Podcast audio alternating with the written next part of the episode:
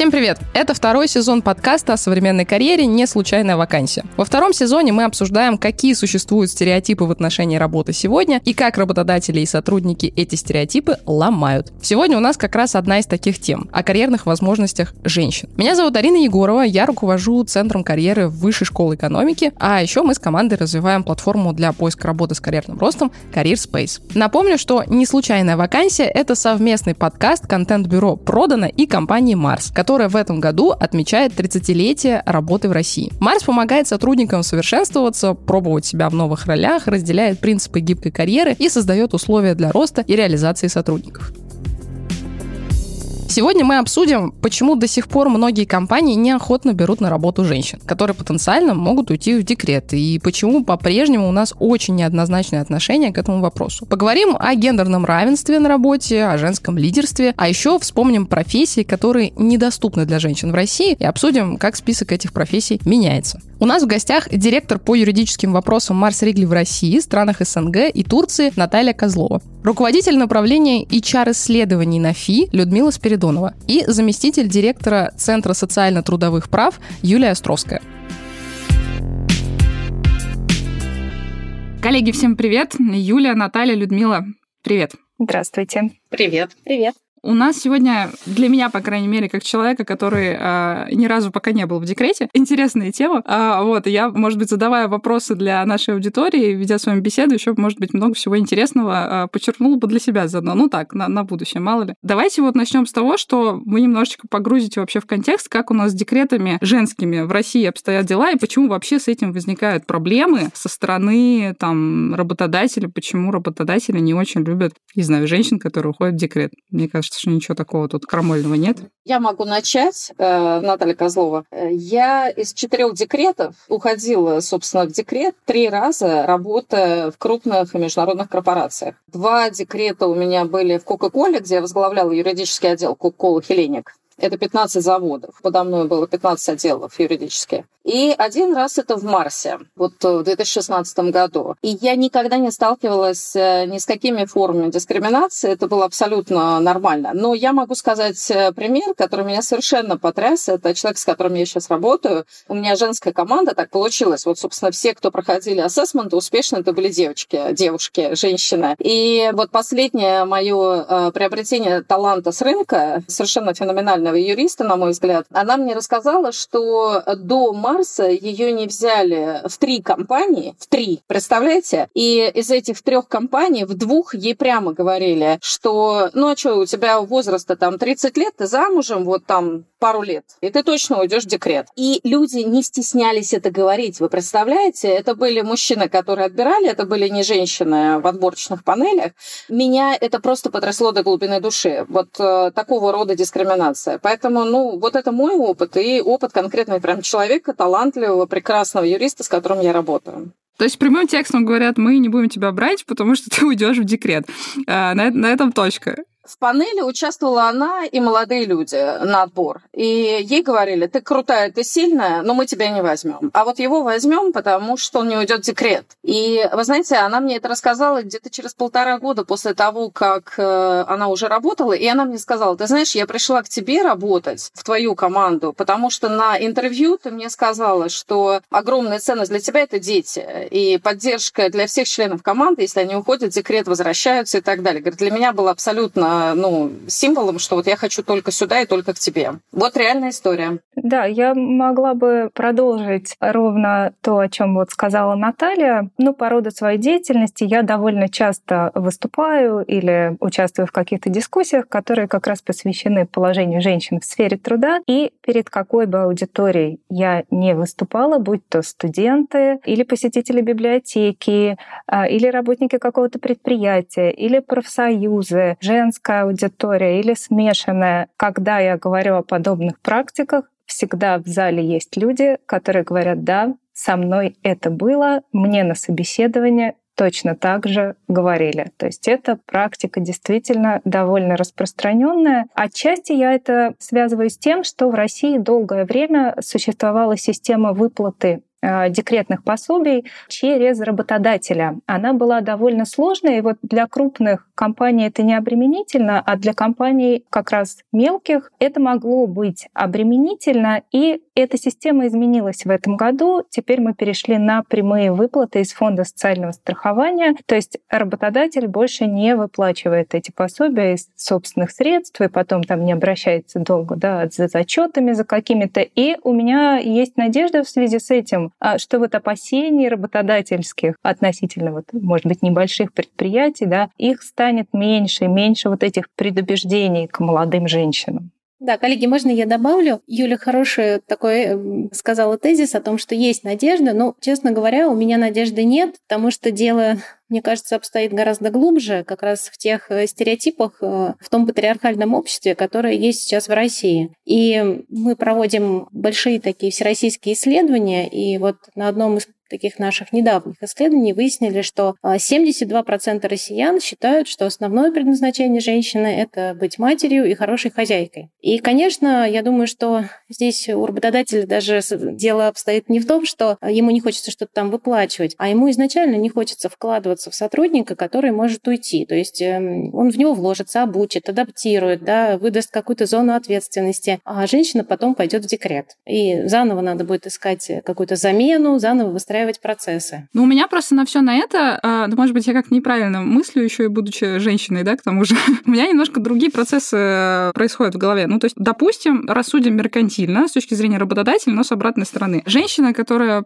приходит там в компанию, ну, опять же, по статистике, я не знаю, там каких-нибудь э, наших замечательных исследований российских, да, чаще всего остается там с детьми как родитель в случае, если семья распадается, чаще там берет ответственность за детей и так далее. И я, как меркантильный работодатель, сижу и рассуждаю, типа, окей, значит, этому человеку, скорее всего, всегда нужна будет работа. Ну, то есть большой долей вероятности. И она, да, будет, ну, менее э, склонен, склонна, точнее, да, к тому, чтобы эту работу менять. А типа факт, не знаю, лояльности там компании э, и к тому, что тебе не нужно будет затрачивать огромное количество средств на рекрутмент, адаптацию, составление вообще ИПРов и ждать, пока человек там первую какую-то свою лепту внесет после того, как на него столько ресурсов затратили. Это тоже звучит логично. То есть у меня вот здесь вот немножко несостыковка в голове происходит. Может быть, я просто с юридической точки зрения что-то не знаю, и вы меня сейчас э, все дружно поправите. Да, есть зерно, э, очень логично, Арина. Тем более, вы знаете, женщина настолько будет благодарна работодателю, что она будет готова работать за меньшую зарплату, чем мужчина. То есть она будет держаться за свое место гораздо сильнее, потому что действительно у нее есть дети, у нас большое количество действительно матерей-одиночек в стране, и кроме как э, ей самой, ей не на кого положиться больше. Смотрите, у меня сейчас в отделе, как я сказала, у меня женский коллектив, да, вот так получилось, что мои подчиненные все женщины и девушки молодые. И у меня в июне 2020 года ушла в декретный отпуск э, и в, уход, э, в отпуск по уходу за ребенком, собственно, моя правая рука. Правая и левая рука на тот момент, да. А что это значило для меня как руководителя и для всей команды? Это значило, что я стала делать, э, ну, минимум 50% ее работы как руководитель да, и если там э, для членов моей команды я обсуждала с компанией доплату, то, естественно, я работаю без доплаты, это даже не обсуждается, да, я просто руководитель, я отвечаю за то, как команда пифомит. И совсем не каждому хочется, да, с этим сталкиваться. Я не могу все переложить на команду. Какие-то куски мне нужно было искать аутсорс. Это, понимаете, то есть это целый процесс. Вообще вся команда проходит через процесс подготовки к тому, что кто-то уйдет в декрет. Это сложно, это трудоемко, это первое первое. Второе, что я хотела э, сказать э, по поводу, Арина, твоего тезиса. В Америке проводилось исследование о том, что э, женщина после выхода из декретного отпуска, после, ну, в Америке это два месяца. И, по сути, вот я лично все четыре декрета была по два месяца. Это нехорошо. Я это вообще не пропагандирую. Вот моя подчиненная сейчас год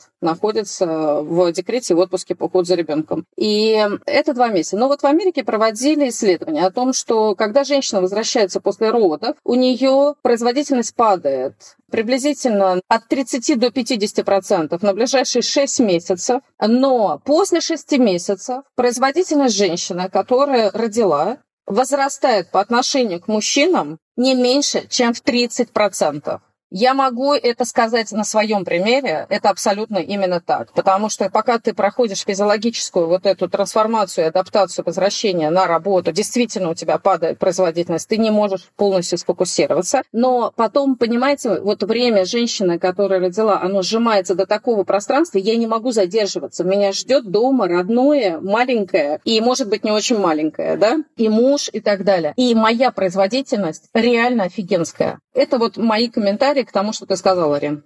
Юль, что ты думаешь насчет истории про лояльность вообще женщин и про вот эту вот историю? С... Если, если мы никак не можем сделать так, чтобы у женщины, которая хочет, не знаю, там уйти в декрет, она в него не ушла, да, а мы поняли, что у компании от этого может в краткосрочном периоде, не знаю, падать производительность, что тогда может быть двигающим фактором для работодателя, чтобы мы не зашли в тупик, да? Нанимать женщин, которые хотят выйти в декрет. Да, но тут э, же проблема заключается в том, что вот существует такое стереотипное представление, когда к вам приходит женщина-кандидат, что она уйдет в декрет, а на самом деле этого может не произойти вообще, или длительное время может не произойти. С другой стороны, а кандидат-мужчина может покинуть по совершенно разным причинам это рабочее место, просто да, перейти к другому работодателю, до миллион причин. Но и, конечно, вариативность вот практик, которые выбирают современные семьи, она тоже возрастает. Тоже, даже если женщина рожает действительно ребенка, это совсем не означает, что она захочет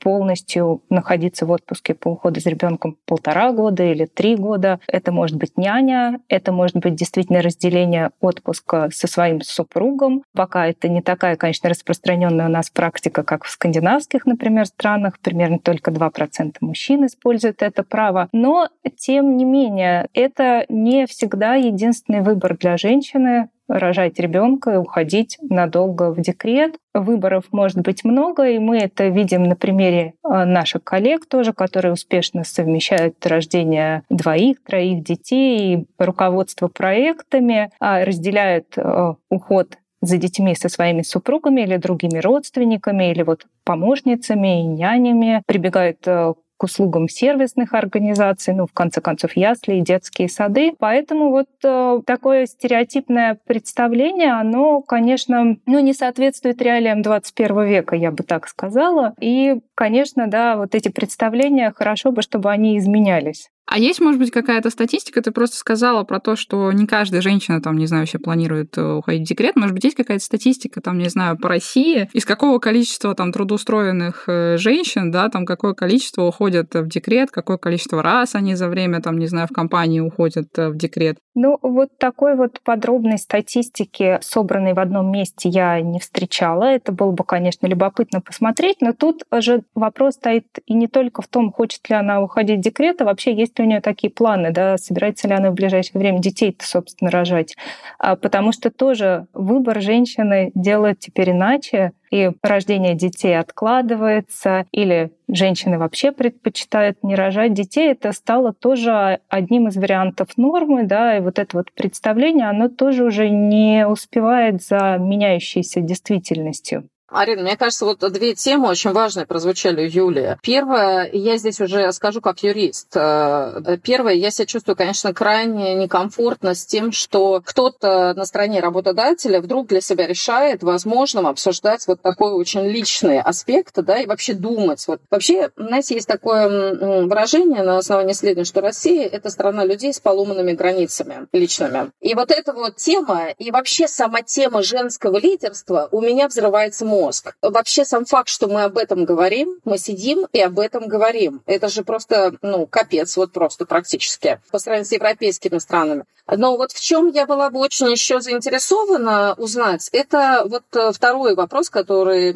Юля подняла, это по поводу мужчин, которые, собственно, и делают так, помогают жене да, родить, э, взять на себя груз ответственности там, за детей и так далее. Вот если взять мой пример, четверо детей, трое из которых родились в корпоративной жизни. Как это стало возможно? Это стало возможно благодаря тому, что мой муж оставил работу на 6 лет. И каждый, собственно, вот этот декрет, по сути, он брал на себя нагрузку всего вот этого оборота, да, вот в семье. И недооценить роль мужчин в этой части вообще невозможно, понимаете? Вот если нет вот этого тыла в виде семьи, либо, ну, вот мужа, либо другой части семьи, мамы и так далее, просто невозможно. Но как я, проводя интервью, такие вопросы вообще посмею задать? Это же настолько некорректно, это настолько неэтично, это, ну, просто вообще нереально что-то. Коллеги, смотрите, мы с вами собрались, э, и в дискуссии участвуют только женщины. Пока эта тема будет обсуждаться только в женском сообществе, пока вся эта история будет восприниматься мужчинами как какой-то острый, агрессивный феминизм, мы вообще ни к чему не придем. То есть пока вторая половина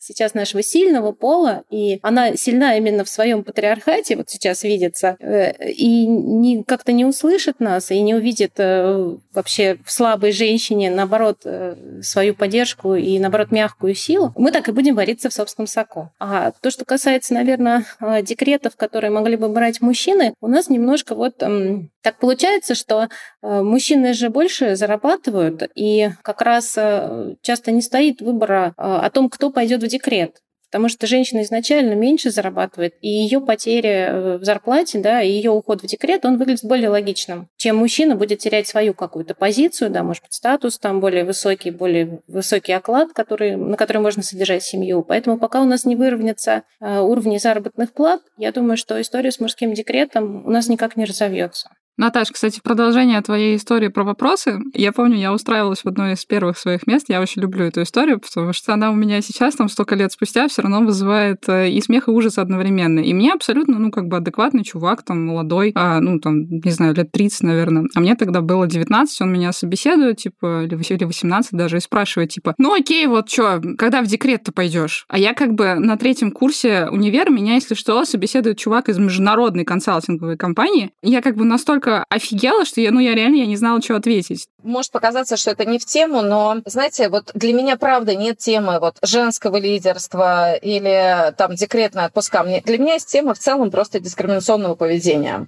И э, дискриминационное поведение, оно, безусловно, проистекает из, э, как правильно, вот я очень поддерживаю Люд, Людмилу, то, что она сказала, что это в целом э, вообще про нашу страну, про то, что ну, никто не хочет переобуваться, что женщины давным-давно уже доказали свои способности там, доходить до высот и так далее. Никто не хочет смотреть на э, Microsoft, который возглавляет там женщину, ну и так далее, и так далее. Даже сейчас не хочу пере, переходить. Но вот конкретно кейс со мной, который был, вот такой абсолютно дискриминационный, это не про э, беременность и роды. А после тоже универа я искала работу. Я прошла там собеседование и так далее. Ну и там какая-то была суперассистентская роль. На каком вопросе меня не взяли? на вопросе, а тебе будет нормально, что все здесь курят? И меня интервьюировали в отделе, где сидели вот, э, собственно, ну, мужчина, да, и они все курили прямо там в помещении. У меня аллергия на курение. Понимаете? Ну вот правда, для меня этот вопрос, он вот вообще не отличается ни вправо, ни влево от того, когда ты собираешься беременеть. Вот, э, то есть мы будем курить, и тебе надо с этим жить, да, ну, как бы, окей, там, я не могу с этим жить.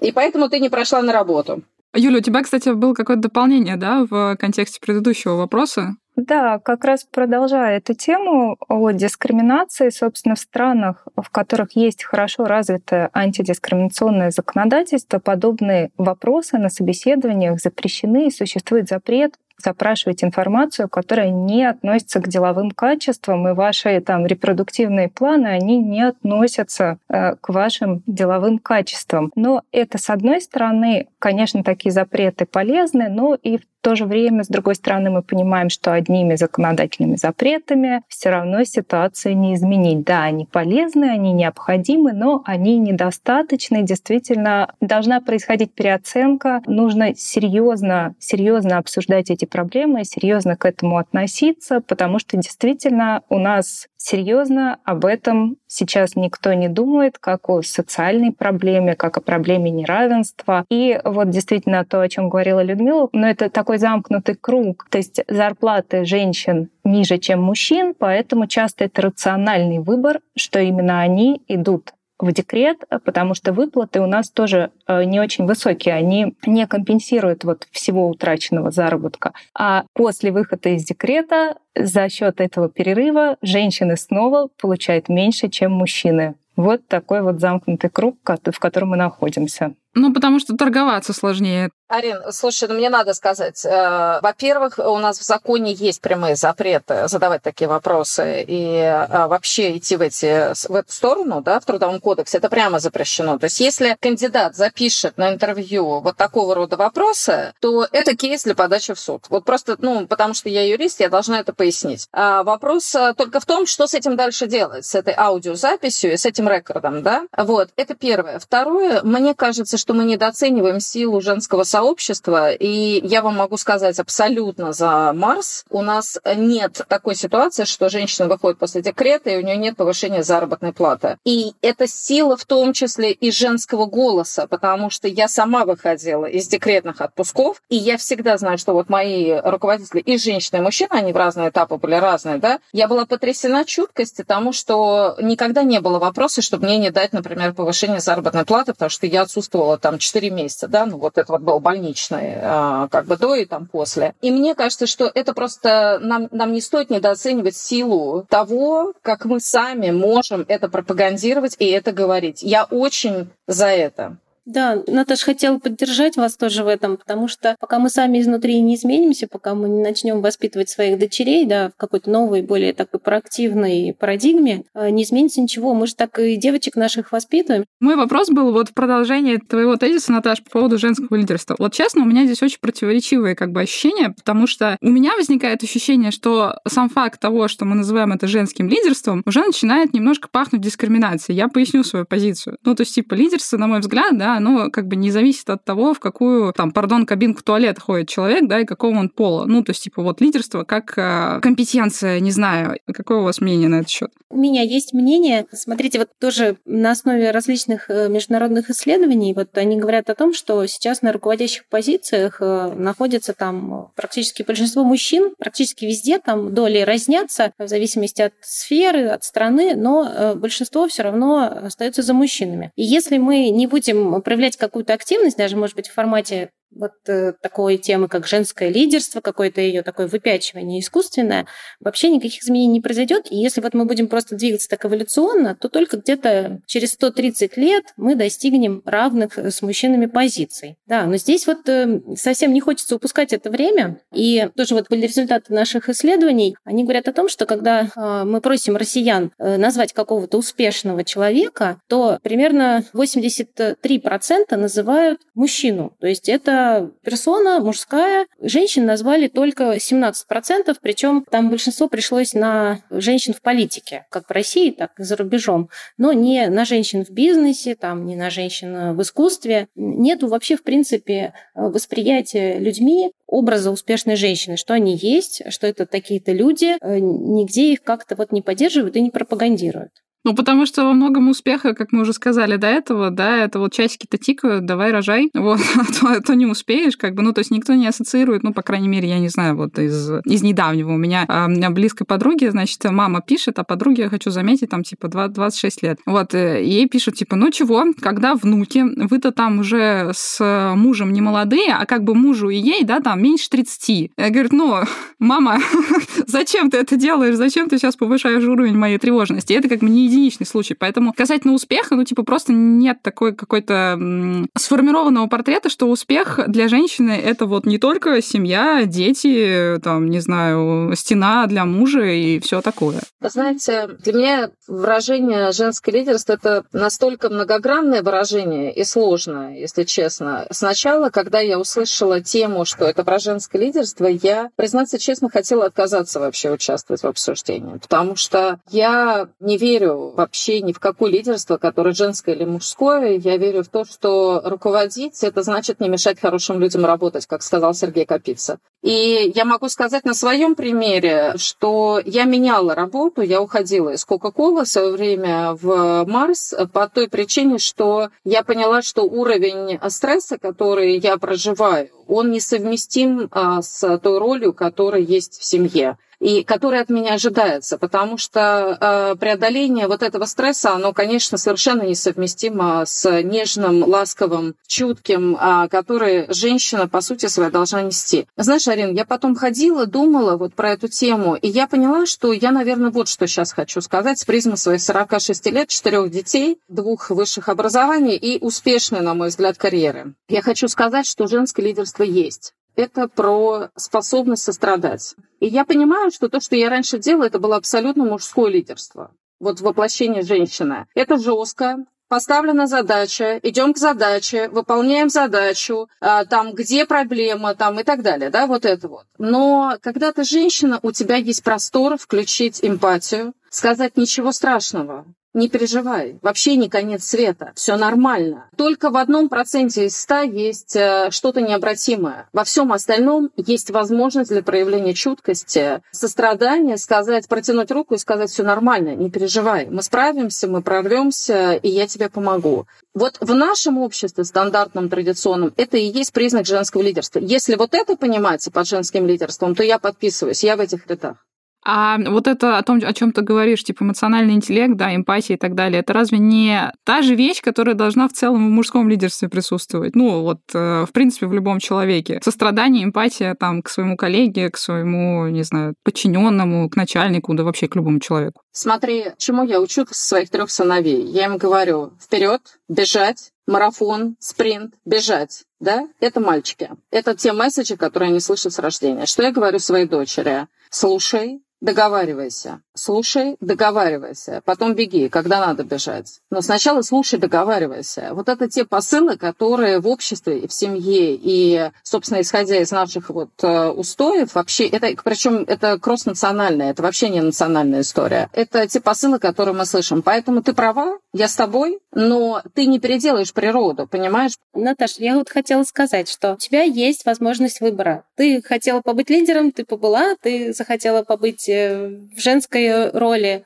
ты тоже можешь себе такое позволить, но есть ситуации, когда женщине не позволяют побыть в роли лидера. Ей ставят этот, э, как там, стеклянный потолок, липкий пол, вот это все, и это уже не про равные возможности. То есть э, начинается ограничение какой-то свободы, воли, прав части людей. А, кстати, мне было здесь интересно поговорить, знаете, про профессии, которые типично являются женскими или типично являются мужскими. У нас же есть, вот я не юрист и вообще вот очень далека от всей этой истории, но у нас же есть типология, да, в российском законодательстве чисто мужских профессий, куда что бы ты ни сделал, э, женщин не допустят. У нас есть опасные вредные профессии, как юрист просто прокомментирую, где запрещено использование э, по определенным нагрузкам, и там просто женщины не пройдут, да, верно. А вот в текущей истории, типа там в 2021 э, году, вы как считаете, это ок или не ок? Ну, хочет девушка быть шахтером, ну, окей, вперед. Или все-таки вы считаете, что, не знаю, для какой-то высшей цели нации так делать нельзя? Ну, вот я, да, могу сказать, что действительно у нас же существовал вплоть до этого года один из самых э,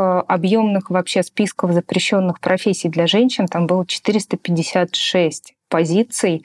А, ну и, конечно, да, 2021 год. Вот долго мы ждали, прежде чем его сократили, но сократили его до 100 позиций. 100 позиций — это тоже вообще-то многовато. Я не считаю вообще такой запретительный способ вот оптимальным регулированием. И профессии, которые входят в этот список, к ним тоже есть вопросы. Например, профессия водолаза или пожарного. Я не вижу препятствий, почему женщина не может работать водолазом. В других э, странах женщины работают пожарными и могут да, выполнять эту работу. Меня в этой всей истории немножко забавляет следующее. Я, конечно, понимаю, что мастер ногтевого маникюра — это не сильно опасная профессия, наверное, да? Но, типа, мужчинам туда прийти можно. Ну, то есть, окей. Другой вопрос, как русская ментальность будет с этим жить, как бы, да, и как она относится в, целом к мастерам по маникюру мужского пола. А у меня просто долгое время был именно такой мастер. Мне очень нравился. Я считаю, что это прям best of the best, что случалось в моей жизни с точки зрения маникюра. Но, типа, нет запретительного какого-то вот момента на эту вещь. То есть, почему никто не говорит, я хочу быть э, пожарным и, или там, я не знаю, я хочу быть водолазом, и ничего не меняется. Или, может быть, меняется, а у меня просто такое дилетантское предубеждение со своей точки зрения, да, что я ничего не вижу, ничего не меняется. Конечно, это такое проявление заботы о женщинах исключительно в их репродуктивной функции. Хотя мы понимаем, что репродуктивные планы у женщин очень разные. И вообще есть э, вопросы к этому списку, потому что не для всех профессий а вообще есть э, медицинские эти показания относительно того, как, собственно, эти профессии э, влияют именно на женскую репродуктивную функцию. Да, это вот рассматривался один раз такой вопрос в Комитете по ликвидации всех форм дискриминации в отношении женщин в Организации Объединенных Наций. И тогда вот Российская Федерация не смогла таких доказательств, собственно, привести да, для вот запрещенной профессии почему она запрещена, какое там вредное воздействие именно на женскую репродуктивную систему. Но в любом случае, действительно, на мужчин тоже эти факторы вредные влияют, но мужчина сам может выбирать, а почему-то презюмируется, что женщина сама самостоятельно не сможет сделать такой выбор. Мне просто кажется, что это с самого начала влияет на выбор профессии женщин, на самом деле мужчин тоже. То есть я считаю, что если вот реально чуваку нравится, там, не знаю, заниматься в традиционном, в кавычках, понимании женской профессии, ну, типа, было бы клево, чтобы человек шел и занимался, и, и не было какого-то сопротивления, типа, что обо мне подумают пацаны, ну, условно. И с женщинами, на мой взгляд, происходит примерно то же самое, что есть какие-то традиционно мужские профессии, закрепленные, не знаю, даже, ну, даже вот в IT-разработке, ну, окей, ну, вот сейчас идет тренд на то, что там девушек больше появляется и все такое. Но, типа, поголовное большинство, вот просто заходишь, не знаю, там, на ХХ смотришь э, какие-нибудь резюме э, ребят, и в 95% случаев это будут э, парни, это, это будут как бы не девушки. Да, Арина, это совершенно верно. Эта установка идет из детства. Вот в три раза больше родителей рекомендуют сыновьям идти в IT, а не дочерям. То есть у девочек изначально с детства прям стоит установка «я в IT не пойду», это мужская профессия. А сейчас IT-индустрия развивается, там самые высокие зарплаты. Девочки опять оказываются на краю всей этой истории, они туда не заходят. И снова вот мы видим такое неравенство.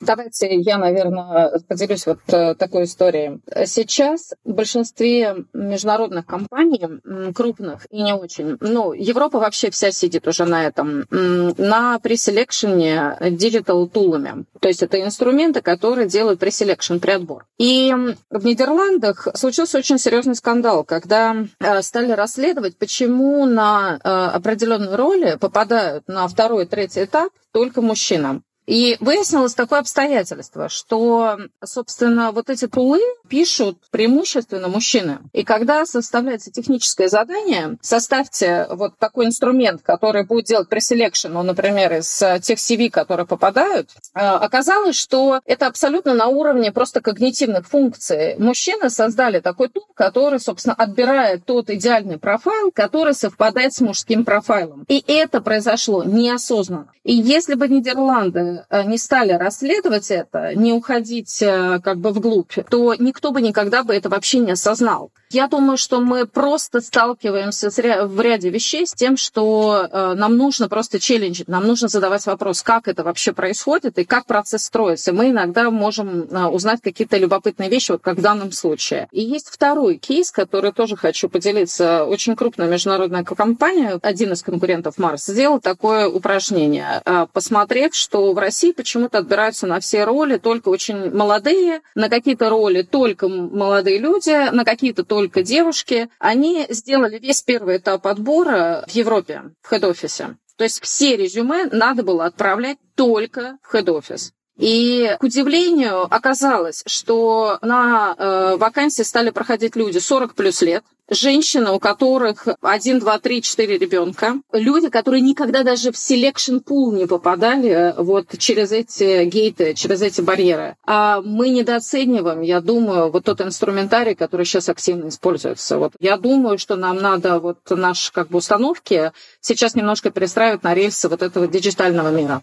Но мне кажется, сюда еще могло бы вот в продолжение к твоей теме с хед-офисом, ну, мне просто импонирует эта история с so-called, да, слепым собеседованием. Ну, то есть, когда ты не смотришь на регалии человека, и когда ты, у тебя нет информации о его возрасте и, там, не знаю, поле, допустим, хотя бы до интервью, то есть когда ты делаешь вот этот пресс-скрининг, и ты пускаешь, ну, до какого-то общения вживую, да, там, не знаю, в онлайне, где угодно, ну, короче, это интервью, а ты понимаешь о человеке только примерный профессиональный опыт, кейсы, иногда даже не названия громкие компании, уж точно не пол и возраст. Я просто не, не знаю, к какому столетию мы дозреем в России до этого. Вот.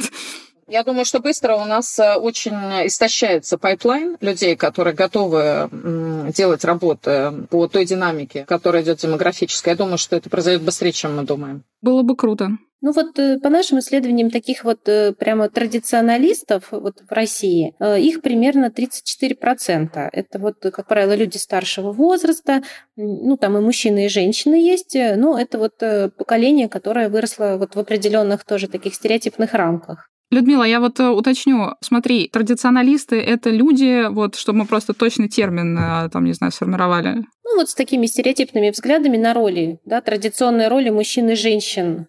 Но вообще 34%, я вам скажу, мне кажется, это немало. Ну, то есть одна, одна треть населения вообще. Ну да, ну у нас, в принципе, одна треть населения в стране – это люди старшего возраста, то есть старше, там, по-моему, 45 или 50 лет население так стареет, да, была демографическая яма, поэтому сейчас э, целая треть – это действительно такие пожилые люди. Давайте, может быть, тогда по одному какому-нибудь совету. А мне бы не хотелось э, делать этот совет в рамках совет женщине. Я бы хотела, чтобы это был совет э, типа человеку, э, который, неважно, мужчина или женщина, вообще задумывается о семье и хочет сделать так, чтобы его или ее карьера и его ее личная жизнь имели симбиоз и ничего не страдало. Вот. Во время, пока, не знаю, там растет одно, вот, или выстраивается другое. Вот давайте по одному совету сформулируем для наших э, слушателей. Ну, давайте я скажу. Мы все разные, э, у всех э, есть свои разные жизненные цели. Если кто-то хочет быть хорошей матерью, хозяйкой, иметь много детей,